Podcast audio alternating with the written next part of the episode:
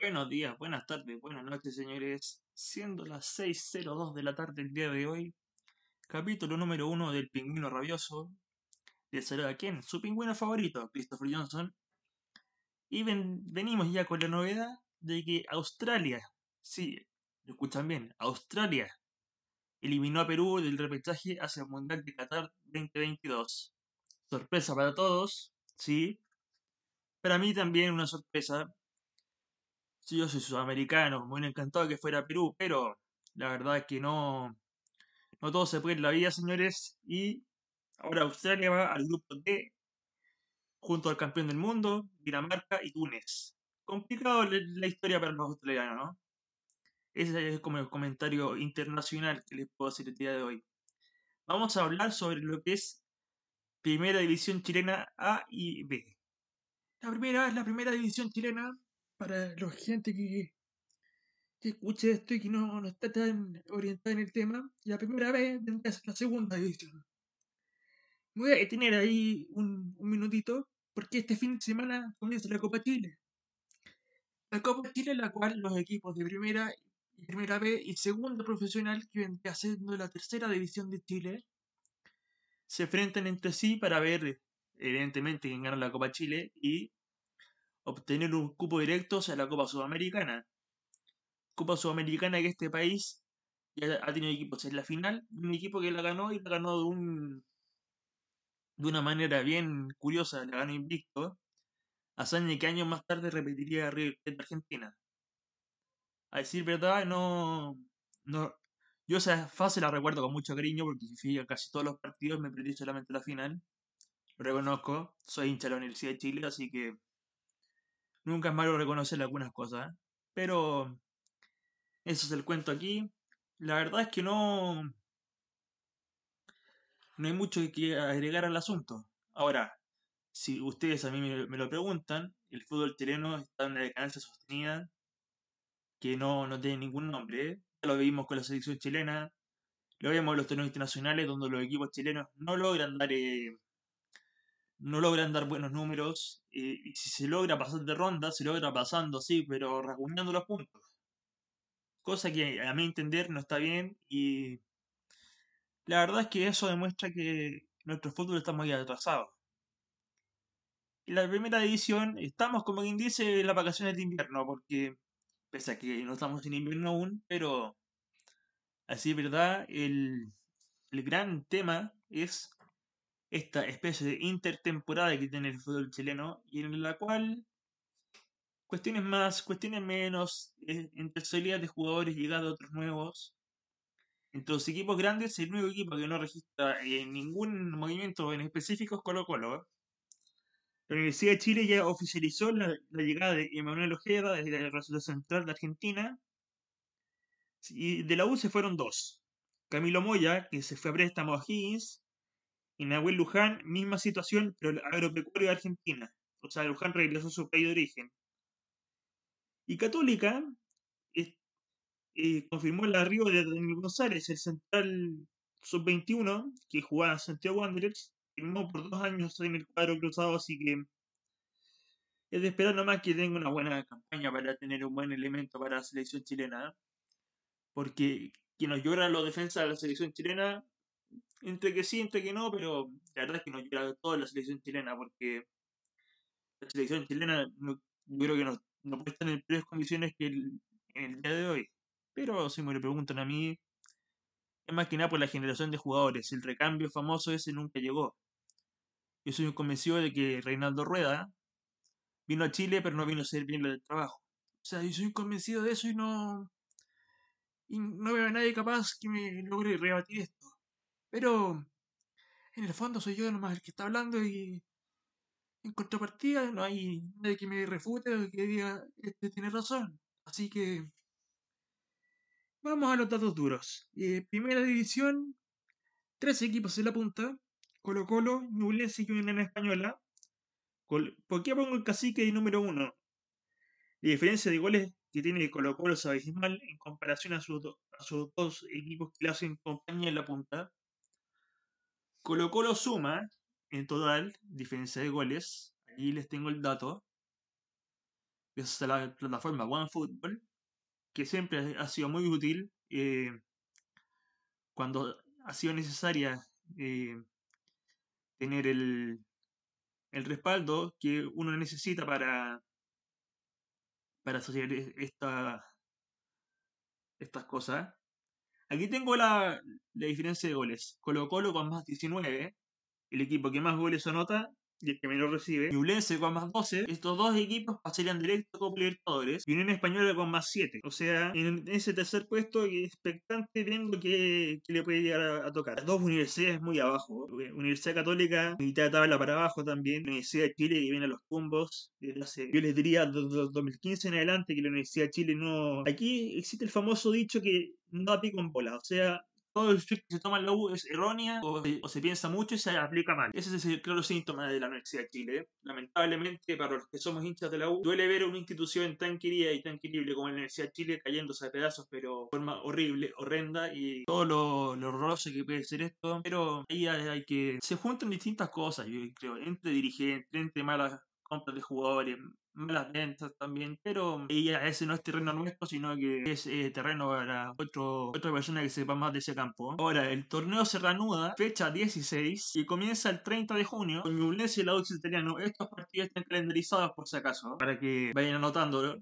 cuando, cuando puedan. Ñublense, Audax Italiano, 7 de la tarde en Chillán. El 1 de julio, en, en Viña del Mar, Everton ante Colo Colo, 6 de la tarde. El sábado 2 de julio tenemos Clásico de Colonia. Palestino Unión Española en la cisterna. Universidad de Chile ante Unión La Calera en, el Santa Laura. Eh, aquí la Universidad de Chile firma un contrato por eh, todo el año que le corresponde ser local y hacerlo en el Santa Laura. Ahora, apenas habilite Nacional, yo creo que la Universidad de Chile va a pedir que le pasen el Nacional de inmediato. O sea, se creyó el anhelo de todos los hinchas azules. Y en el sur, Huachipato ante Curicó a las 8 de la noche. Luego vendría el domingo 3 de julio, La Serena ante Higgins, duelo allá del norte, duro. La Universidad Católica y ya tendría cerrado San Carlos de Apoquindo esa fecha, eso, eso es lo que yo entiendo al menos. Ante Coquimbo Unido, un Coquimbo Unido que sinceramente está muy complicado en la clasificación para cerrar después en el norte, en El Salvador, por eso Antofagasta, Antofagasta que si bien cumplió una buena labor en la Copa Sudamericana, y último en la tabla y en el cierre riesgo de, del descenso, o sea, no nos vengamos con más cuenta. Porque es el tema en cuestión aquí. Aquí hay que darse a entender de que no siempre eh, por hacer buenas campañas afuera eh, va a pasar que hagas una muy buena campaña adentro. Por ejemplo, aquí estoy cotejando los puntos de visitante y local. El español ha sido el mejor visitante, 7 jugados, 13 puntos, de más 2 en goles. Y de local, Colo Colo, empatado con Ñublense, pero Colo Colo arriba por diferencia de goles, como ya lo dije. El peor local es La Serena, último en la tabla de puntaje. Y, y aquí hay una cosa que me parece bien curiosa, y esto lo digo a título personal. La Universidad de Chile prácticamente todos los puntos los saca de local. De visitante no tiene. Es, el, es uno de los peores visitantes de toda la, de toda la liga, junto con Universidad Católica y Coquimbo. Lo cual, eso yo creo, a la dirigencia de la U le tiene que sacudir un poco el piso, porque si a mí me lo preguntan, eh, yo lo encuentro hasta un insulto lo mal que está la U. Sobre todo para los que queremos el fútbol chileno, lo respetamos y, lo, y, y queremos que mejore. Pero lamentablemente, si tenemos a tipos como la dirigencia de Colo Colo, la dirigencia de la Universidad de Chile. De partida de la Universidad de Chile nadie sabe quién es el dueño. Discúlpenme la expresión, pero nadie lo sabe y el problema es que si nadie lo sabe, entonces, ¿para qué estamos? En Colo Colo, claro, blanco y negro, teniéndose a ese señor llamado Daniel Moza, que si bien no me corresponde andar diciendo estas cosas, pero Moza tiene esta pinta de ser un gángster. O sea, en Puerto Montt es bien conocido por ser un tipo polémico. Ciudad de Puerto Montt, en la cual yo viví dos años, así que la conozco. O sea, al menos la conocía. No sé cuán caminaste acá, pero. Esos dos años fueron hace mucho tiempo ya. Pareciera otra vida esos dos años que viví ahí.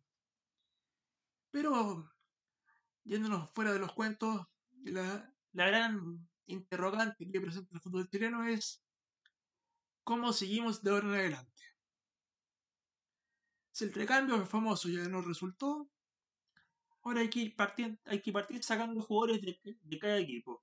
Ahí apuntando con el dedo, prácticamente, viendo qué buenos valores hay dentro de los equipos chilenos. e incluso afuera. Eh, por ejemplo, la inclusión de Nair Netanyahu, el jugador belga marroquí chileno, que está con la está con la selección allá en Japón, ha sido parece que una muy buena inclusión. El, chico quería jugar por Chile. Y de hecho cuenta la historia que un tío de él, un tío de Bel, el tío belga, comentaba que el, la selección marroquí lo había llamado después de que lo llamó la selección chilena, pero él ya estaba decidido a jugar por, eh, por Chile y nadie le va a cambiar la opinión. Yo sé que Berizzo está trabajando con lo que puede, porque la norma no, no, la armó él. Y si bien, claro, son puros cabros chicos los que están, y más veteranos que Medel, pero a fin de cuentas es lo que se tiene. Pero así hay que partir eh, armando de conjeturas, diciendo cosas polémicas, pero la verdad es que ya no estamos para este cuento ya. Ya como que esto dejémoslo de lado y no, no sigamos más con esto, porque sinceramente eso molesta, ya hasta acá, hasta cuándo con las polémicas, hasta cuándo con las malas, como bien dice, con las asurruchadas de piso. Asurruchadas de piso que no, que no siempre involucran a los jugadores, sino que los mismos dirigentes, pero después se salpica y no, no sabes qué, qué más hacer. Pero es eso. Ese es el gran problema que, enfrenta hoy en día el fútbol chileno a nivel de dirigencia. Porque claro, hay equipos que se manejan muy bien dirigencialmente. Universidad Católica es el claro ejemplo de eso. Porque yo sé que el señor Juan Tagle, quien es presidente de Cruzados, ha hecho muy bien su trabajo, muy bien su pega. Y si no está Tagle, lo respalda el Tate Ujovasic. Y yo sé que él estudió para ocupar el puesto en el que está. Y que, mm, la verdad, lo han hecho de manera magnífica. O sea, la Católica prácticamente es la cantera del fútbol chileno. A mí esa opinión no me la cambian nunca. Yo tengo mi, hermano menor que es hincha católica. Yo siempre se lo he dicho. Hermano, yo le digo el ruso. Le digo, oye, Rucio, ¿sabes tú?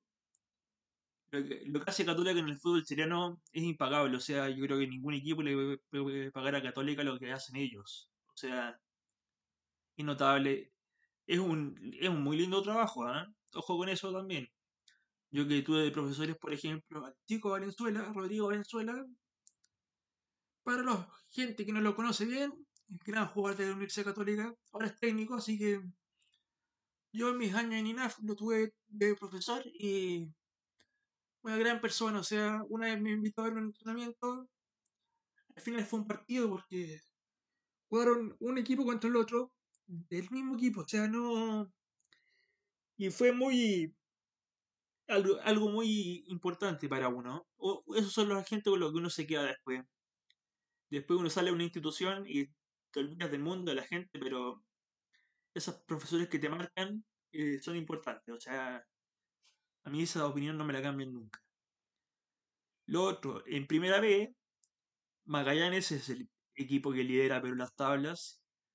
Y yo me pregunto, ¿qué está haciendo Magallanes? ¿Y por qué lo digo? Le saca como 10 puntos de ventaja al segundo puesto. O sea, es un muy buen trabajo el que está haciendo Nicolás Núñez en Magallanes. Es un excelente trabajo. Para los que primera vez escuchan esto, Magallanes descendió el año 86 a Primera B y nunca más volvió a subir. O sea, hace 36 años que no sube el equipo. Ha sido un equipo que ha estado en segunda edición desde que yo tengo uso de vivir. Porque yo tengo 30 años y, así, ¿verdad? La campaña de Magallanes ha sido impresionante. Así como también impresionante, pero para el otro extremo, ha sido el tema de Santiago Wanderers.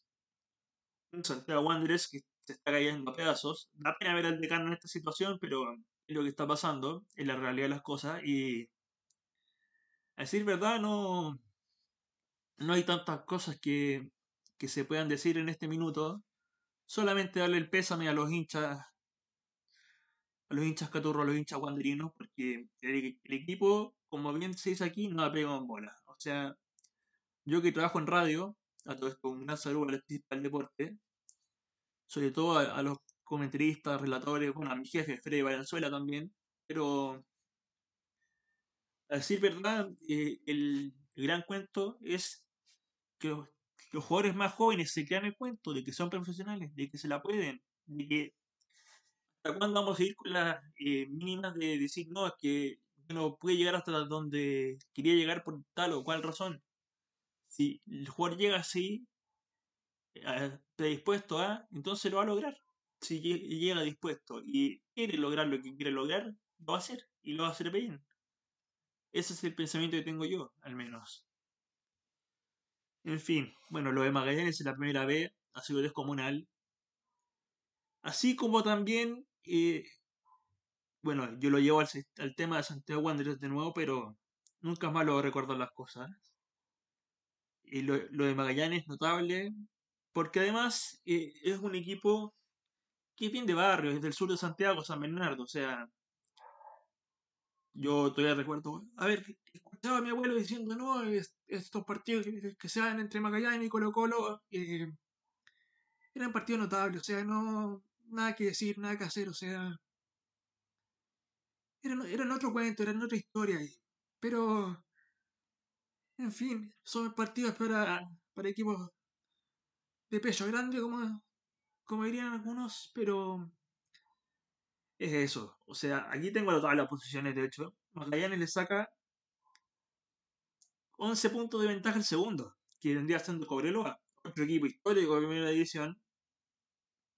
Yo, recuerdo los años 2000 al 2004, 2005, ir a Calama de ir al infierno, porque el, tema de la altura también juega un factor importante.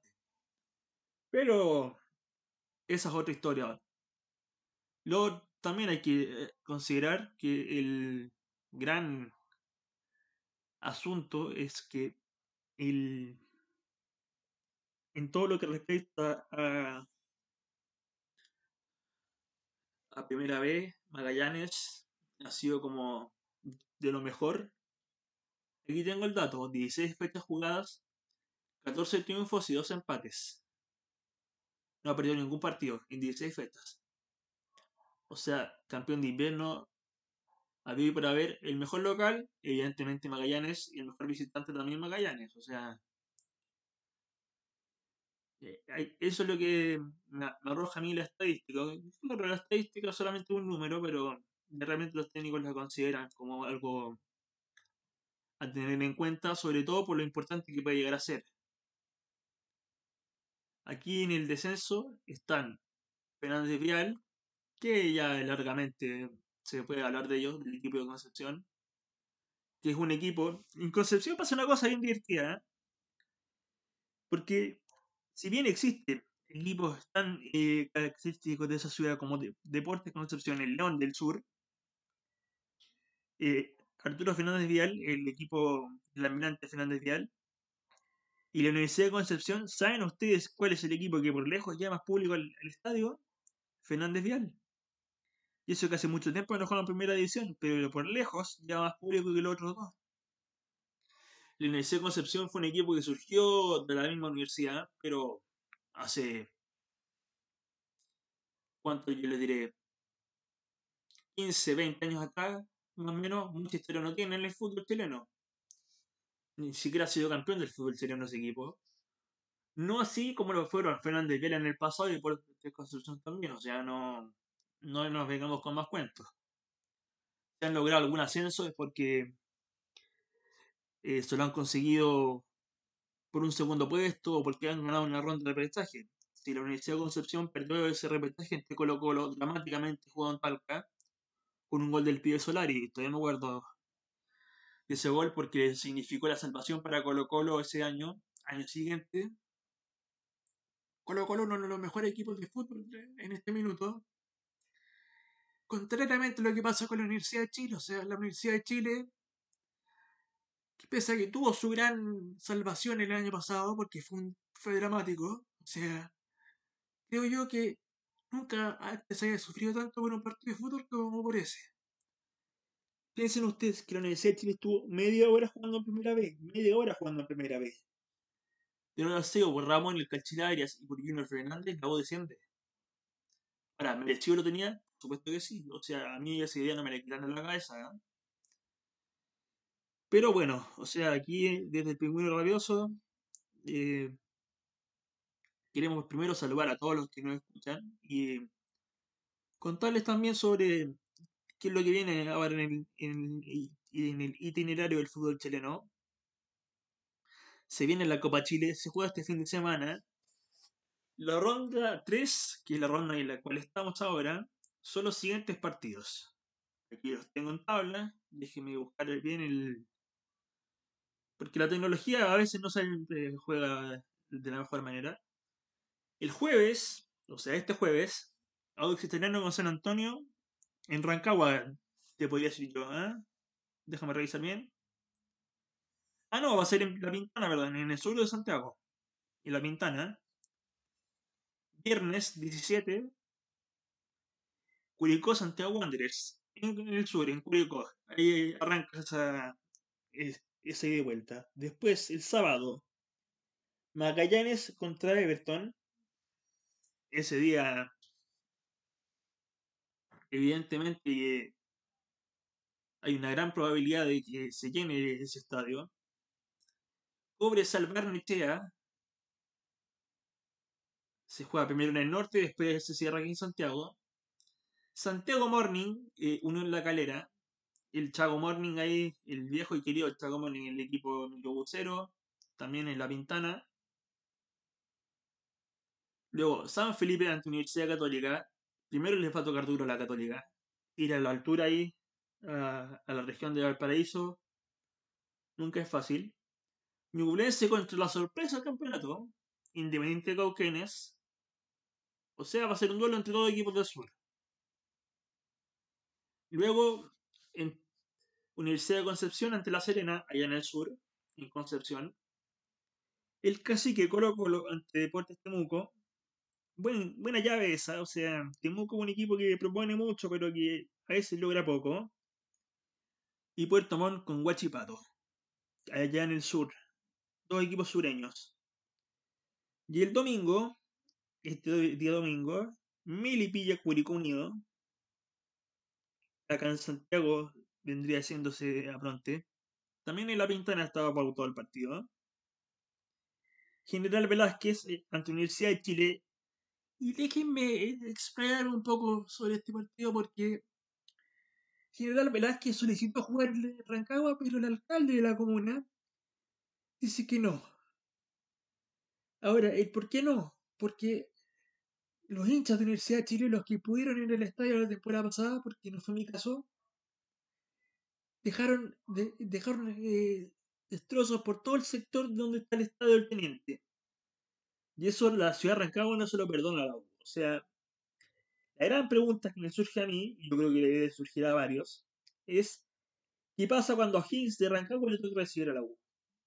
¿Qué es lo que va a pasar ahí? El alcalde no, no puede por su cuenta detener el partido, sino que el único estamento jurídico que puede es la intendencia de, la comuna. O la intendencia de la región, perdón. Pero son los únicos que están habilitados para decir que se, este juego, aunque no en una cancha que ya está autorizada para utilizarse, porque en el caso de General Velázquez, ellos pretendían jugar en San Vicente Tahuatahua, que es por donde son ellos, una localidad allá en el sur. Pero eh, lo mismo, eh, Carabineros, eh, la policía dijo que no, que las condiciones del estadio no eran lo seguras que, se necesitaba para poder tener el duelo en ese estadio, así que General Velázquez de inmediato tuvo que ir a buscar un estadio donde jugar. Una cosa que le pasa a la U siempre que Nacional tiene problemas o que está suspendido por cualquier motivo. O sea, no, no es nada extraño para los azules ir a buscar un estadio donde jugar. Al menos la vuelta se sabe que se juega en Santa Laura. Eso es por lo menos lo que se sabe. Porque en uno, dos, tres segundos se cambia la decisión y la U tiene que volver a salir a buscar el estadio. Y el otro, el otro bueno en cuestión, que es ese mismo día domingo, aparte es el Día del Padre. Ojalá nomás que los que son padres e hinchas de la Universidad de Chile le regalen un triunfo. En Camila recibe a otra de las sorpresas del torneo, Provincial Ovalle. Y Fernández Vial ante Dos cuadros también de lo que se podría llamar el sur. Pero son estos los cuadros que, que se enfrentan. Ahora, yo tengo una duda sobre el asunto porque yo tengo entendido que también el que el que va a jugar esta ronda es Deportes Limache, pero su partido no sale. Ah, aquí lo tengo. Deportes Antofagasta jugaría el 19 en Quillota ante Deportes Limache. Y cierra en el norte, en el Calo Coñán, ante Antofagasta esa serie. Que, ¿Y por qué yo digo que Limache juega en Quillota? Porque la cancha de ellos es muy chica y no cumple las restricciones necesarias para un partido de esta categoría. Y créanme que yo conozco esa comuna porque tengo familia que vive ahí, así que. Pero. Y la Universidad de Chile el lunes 27. O sea, en dos semanas más eh, le toca recibir al General Velázquez en Santa Laura, allá en Independencia. Pero. Fin de cuentas es lo que yo les podría decir, ¿eh? Pero. Es eso. Así que este vendría siendo como el resumen del pingüino rabioso hoy día. Hay muchas cosas que decir, la verdad, porque ha sido un mercado más bien lento.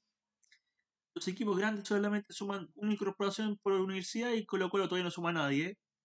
Que de hecho estaban a punto de sumar a Ramiro González, pero González no, no probó el, examen físico médico que se requiere al jugador, así que Colo Colo desistió de la compra del jugador no sé si era una compra o un préstamo, pero lo, lo dijo que no, que en estas condiciones no lo iba a hacer, así que lamentablemente para el jugador se va a tener que quedar en Talleres de Córdoba. Pero es eso. Así que el, fútbol chileno, ojalá que esta rueda se vea lo interesante que fue la primera y que los equipos grandes, o sea, no los equipos grandes, sino que las dos municipalidades repunten y que se un torneo mucho más interesante, porque ahora último, solamente el único que ha dado buenas acciones Colo Colo y las dos universidades tienen por, eh, por distintas razones. Ahora, una analogía bien interesante que yo hice a familiares míos fue que en las tres instituciones hay una cosa que está funcionando bien y la otra mal. Por ejemplo, en Católica la dirigencia está muy bien, pero deportivamente se nota un desgaste. Un desgaste porque tantos años seguidos ser campeón, te genera un desgaste. O sea, eh, tantas veces repites tú como campeón que después genera desgaste, los jugadores ya se cansan, ya. Yo sé que esto es rutina, si el jugador lo sabe, pero eso es más o menos lo que yo les podría decir en este minuto. La verdad es que precisamente es por lo que eh, estamos creando este espacio, es para darle voz al fútbol chileno en la radio y qué mejor ayuda que le acompañe a la chispa del deporte si es que alguna vez nos suman, porque es muy necesaria esa ayuda a veces. Grandes relatores hay ahí. Una, una estación de radio en la cual me encanta trabajar, así que feliz yo les entrego este testamento que yo hago. Pero, en fin, volviendo al tema de las dirigencias y todo esto, esta analogía que yo hice, en Católica funciona bien la dirigencia, pero el equipo se le nota desgastado, como que ya cumplió un ciclo. En Colo Colo la dirigencia está muy mal, muy muy mal. Vienen peleando por temas políticos nomás, no deportivos ningún, ningún drama. Pero el equipo está a cero kilómetros, o sea, se notó que el remesón de haber tenido que jugar por no descender le golpeó y le golpeó feo. Y en cambio, la otra universidad nada funciona. O sea, dirigencia y equipo, entre los dos no suman uno. ¿Por qué? Vaya a saber uno. Pero eso es lo que yo les puedo decir en este día de hoy de Super Rabioso. Nos vemos para la próxima entrega. Así que, sin decir más,